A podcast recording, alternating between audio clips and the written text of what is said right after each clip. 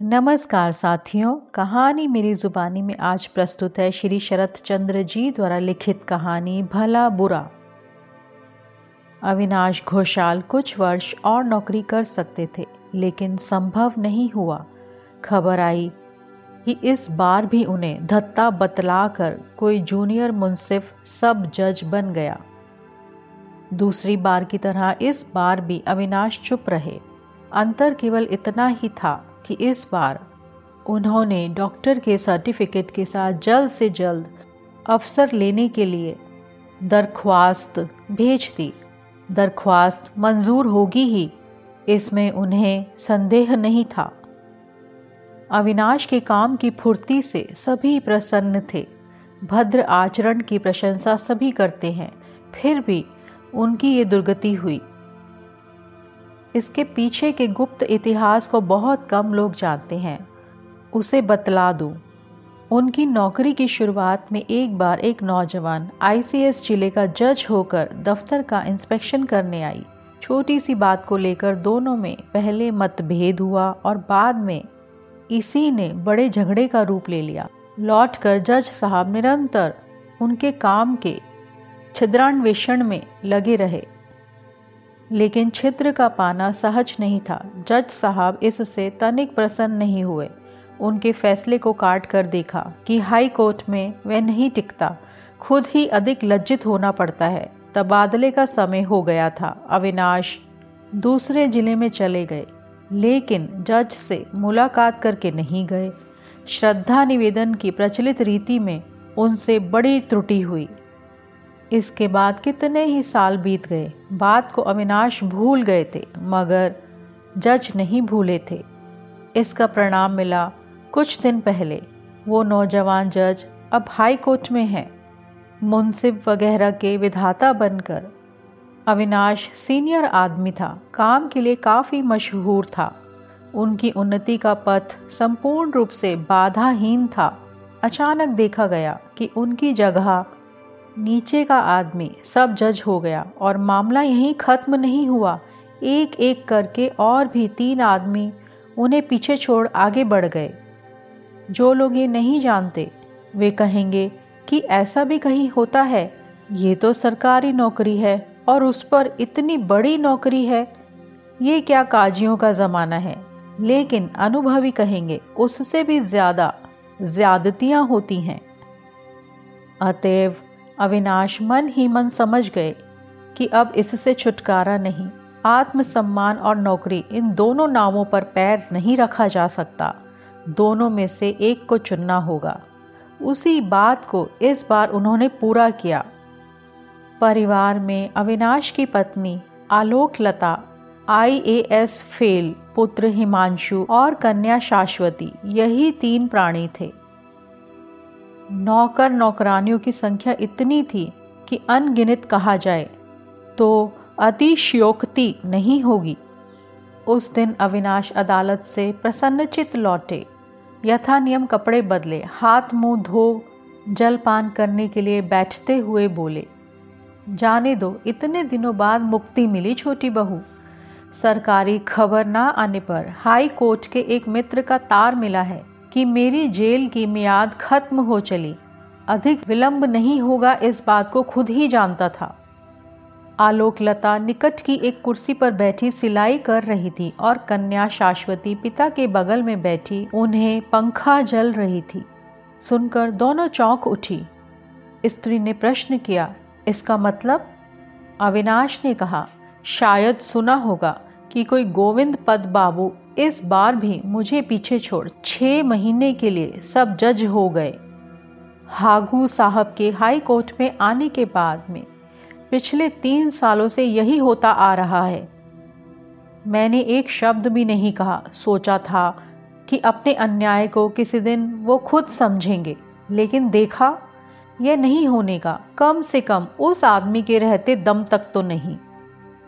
अविचार को इतने दिनों तक सहता रहा लेकिन सहन करने से मनुष्यत्व नहीं रहेगा।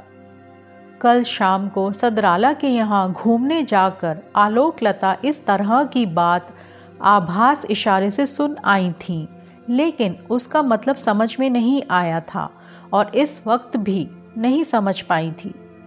बोली, तदबीर तगादे के बगैर आज के ज़माने में कौन सी बात होती है? मनुष्यत्व कायम रखने के लिए क्या किया है? सुनो तो ज़रा। अविनाश ने कहा, तदबीर दगादा नहीं किया जाता, मगर जो कर सकता था, उसे अवश्य ही किया है। आलोकलता पति के मुँह की ओर देखती रही। अभी तक तात्पर्य उनकी समझ में नहीं आया।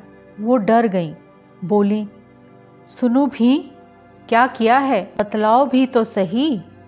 अविनाश ने कहा वो है काम से इस्तीफा देना और इस्तीफा दे भी दिया है।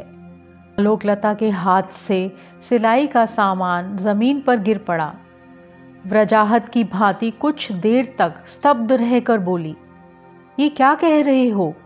इतने प्राणियों को भूखों मारने का संकल्प किया है क्या? काम छोड़ो तो भला। तुम्हारी सौगंध खाकर कहती हूँ कि मैं उस दिन आत्महत्या कर लूँगी। अविनाश चुप बैठे रहे, कोई जवाब नहीं दिया। दरख्वास्त अगर दे ही दी है तो वचन दो कि कल ही वापस ले लोगे। नहीं। नहीं क्यों? दुखी होकर तरंग में आकर लोग ना जाने क्या क्या कर बैठते हैं, लेकिन इसका क्या कोई प्रतिकार नहीं है? अविनाश ने धीरे धीरे कहा तरंग में आकर तो मैंने ऐसा नहीं किया है छोटी बहू। जो कुछ किया है वो सोच विचार कर ही किया है। वापस नहीं लोगे? नहीं। तो तुम चाहते हो कि मैं मर ही जाऊँ? तुम तो जानती हो छोटी बहू कि मैं इसकी कामना नहीं करता। तुम पत्नी होकर अगर पति की मर्यादा को इस तरह से नष्ट करती हो कि लोगों के सामने मस्तक ऊँचा करके खड़ा भी ना हो सकूँ, तो बात अविनाश के मुँह में अचानक रुद्ध हो गई। खत्म नहीं हुई। आलोकलता ने कहा तो क्या कहते हो? जवाब में एक कठोर बात उनकी जबान पर आई। मगर इस बार भी वो उसे नहीं बोल पाए। कन्या ने बाधा डाल दी। अब तक वो यह सब चुपचाप सुन रही थी, लेकिन अब उससे नहीं रहा गया। बोली, नहीं पिताजी इस वक्त माँ में सोचने विचारने की शक्ति नहीं है। तुम उन्हें कोई जवाब नहीं दे सकते। लड़की की हिमाकत देखकर माँ पहले कुछ हत बुद्धि सी हो गई। दूसरे ही क्षण बड़े जोरों की फटकार बताकर बोल उठी, शाश्वती, जा यहाँ से, चली जा, कहती हूँ। लड़की बोली, अगर चला जान ही पड़ता है तो पिताजी को साथ लेके जाऊँगी माँ।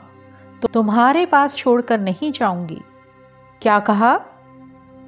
कहा कि तुम्हारे पास उन्हें अकेला छोड़कर मैं नहीं जाऊँगी। कभी नहीं जाऊँगी। चलो पिताजी, हम ज़रा नदी के किनारे घूम कर आए। शाम के बाद मैं खुद तुम्हारा खाना बना दूँगी। इस वक्त खाना रहने दो। उठो, चलो पिताजी। ये कहकर उसने उनका हाथ पकड़कर खड़ा कर दिया। दोनों सचमुच ही चले जा रहे हैं। देखकर आलोक ने अपने को कुछ संभाल कर कहा, ज़रा रुको। सचमुच ही क्या एक बार भी नहीं सोचा कि नौकरी छोड़ देने से तुम्हारे परिवार के इतने प्राणी क्या खाएँगे? अविनाश ने जवाब देना चाहा, मगर इस बार भी लड़की ने बाधा दी। वो बोली, खाने की क्या सचमुच ही तुम्हें चिंता हो गई है माँ?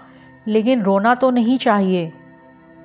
नौकरी छोड़ने पर भी पिताजी को पेंशन मिलेगी और वो भी तीन सौ रुपये से कम क्या होगी? बगल वाले मकान के संजीव बाबू साठ रुपये तनख्वाह पाते हैं। खाने वाले उनके यहाँ भी तो नौ दस हैं। कितनी बार देख आई हूँ। उनके यहाँ का खाना हमारे यहाँ के खाने से बुरा नहीं होता। उनका चला जा रहा है। तो हम तीन चार प्राणियों का खाना पहनना नहीं चलेगा? ये सुनकर माँ के धीरज का बाँध टूट गया। कटु कटु व्यंग के स्वर में चिल्ला उठी। जा भाग मेरी नज़रों के सामने से। जब अपना परिवार बसाना ना, तब गिरस्ती पना दिखाना। मेरी गृहस्थी में दखल दिया ना तो तुझे घर से निकाल बाहर कर दूँगी। लड़की ने जरा हंस कर कहा, अच्छी बात है माँ, वही करो। पिताजी का हाथ पकड़कर मैं चली जाऊँ। तुम और भैया पिताजी के पेंशन के सारे रुपए लेकर जो चाहे करो। हम कुछ भी नहीं कहेंगे। मैं लड़कियों के किसी स्कूल में नौकरी करके बूढ़े पिताजी का खर्च चला लूँगी। माँ आगे कुछ और नहीं बोली। देखते देखते उनकी आँखों से आंसुओं की धारा बह चली। लड़की ने पिता का हाथ किंचित दबाकर कहा, चलो पिताजी, चलें। शाम हो जाएगी। अविनाश के पग बढ़ाते ही आलोकलता आंचल से आँखें पहुंचकर रूंधे गले से बोली, जरा और रुको। तुम्हारी ये कैसी भीष्म प्रतिज्ञा है? इसमें क्या हेर फेर नहीं होने का? अविनाश ने गर्दन हिलाकर कहा, नहीं, ऐसा नहीं होने का। देखो, मैं तुम्हारी स्त्री हूँ। तुम्हारी सुख दुख की साथिन हूँ। अविनाश बाधा देकर बोले, अगर ये सच है तो इतने दिनों तक मेरे सुखों का हिस्सा मिला है। अब मेरे दुखों का हिस्सा लो। आलोकलता ने कहा, तैयार हूँ, मगर सारी इज़्ज़त आबरू कायम रखने के लिए इतने रुपया काफ़ी नहीं है। तो पेंशन के थोड़े से रुपयों से काम कैसे चलेगा? अविनाश बोले इज़्ज़त आबरू का मतलब अगर अमीरी ठाट समझ रखा है तो वो नहीं होने का। इसे मानता हूँ। नहीं तो यूँ संजीव बाबू का भी चल जाता है। लेकिन तुम्हारी लड़की उन्नीस बीस की हो गई। अब उसका ब्याह कब करोगे? माँ की समस्या का समाधान किया शाश्वती ने। बोली, माँ, मेरे ब्याह के लिए तुम चिंता ना करो। अगर सोचना ही चाहती हो तो सोचो, संजीव बाबू ने दो बेटियाँ का ब्याह कैसे किया? जवाब सुनकर माँ का धीरज फिर टूटा। सजल आँखें दृप्त हो उठी। रूंधे गले का स्वर पंचम पर पहुँच गया। बोली, शाश्वती, मुँह जली। मेरी नज़रों के सामने से अब भी क्यों नहीं हटती? जा हट जा, कह देती हूँ। जाती हूँ माँ। चलो ना पिताजी।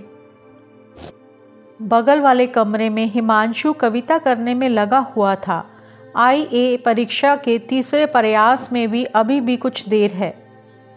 उसकी कविताएँ, वातायन पत्रिका में छपती हैं, दूसरी कोई पत्रिका नहीं लेती है। वातायन संपादक उत्साहित करते हुए चिट्ठी लिखते हैं। हिमांशु बाबू, आपकी कविता अच्छी बन पड़ी है। अगली बार एक कविता और भेजें, कुछ छोटी।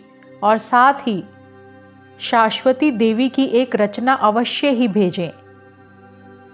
नहीं जानता, वातायन संपादक सच लिखते हैं या मज़ाक करते हैं, या उनके मन में कोई और बात है? शाश्वती देखकर हंसती हुई कहती है भैया, ये चिट्ठी मित्रों को दिखाते ना फिरना। क्यों बतला तो? नहीं, यूँ ही कह रही हूँ। अपने मुँह मियाँ मिट्टू बनते फिरना क्या अच्छा लगता है? कविता भेजने से पहले बहन को पढ़ाने के बहाने अपनी भूलों को वो सुधार लेता है। संशोधन की मात्रा कुछ अधिक हो जाने पर लज्जित होकर कहता है, तेरी तरह मैंने तो पिताजी से संस्कृत, व्याकरण, काव्य, साहित्य नहीं पढ़ा है। मेरा क्या दोष है? लेकिन शाश्वती, तू जान ले। ये कुछ भी नहीं है। दस रुपये महीने पर एक पंडित रख लेने से सब कुछ बन जाता है। कविता का यथार्थ जीवन है कल्पना में, भाव में, उसकी अभिव्यंजना में। वहाँ तेरे मुग्ध बोध के बाप की क्या मजाल, कि टांग अड़ावें ये तो बिल्कुल सच बात है भैया। हिमांशु की कलम की नोक पर एक अच्छी तुक आ गई थी, लेकिन माँ के कठोर कंठ स्वर ने ये सब कुछ छितरा दिया। कलम रख बगल वाले दरवाजे को ठेल इसी कमरे में पैर रखते ही माँ चिल्ला उठी। जानता है हिमांशु, हमारा कितना बड़ा सत्यानाश हो गया, उन्होंने नौकरी छोड़ दी। नहीं तो उनका मनुष्यत्व नष्ट हो रहा था। क्यों? इसलिए कि उनकी जगह कोई दूसरा आदमी सब जज बन गया है। वे नहीं हो सके। मैं साफ़ कह देती हूँ, यह डाह के सिवा और कुछ भी नहीं है। निरा डहा हिमांशु ने अचरज से आँखें फाड़ कर कहा, तुम ये क्या कह रही हो माँ? नौकरी छोड़ दी? वॉट नॉनसेंस अविनाश का मुँह पीला पड़ गया। दांतों से होठ चबाकर वो चुप खड़े रहे। आसन्न संध्या की म्याल छाया में उनका चेहरा विचित्र लग रहा था। शाश्वती पागलों की भांति चिल्ला उठी। उफ, संसार में धृष्टा की कोई सीमा भी है।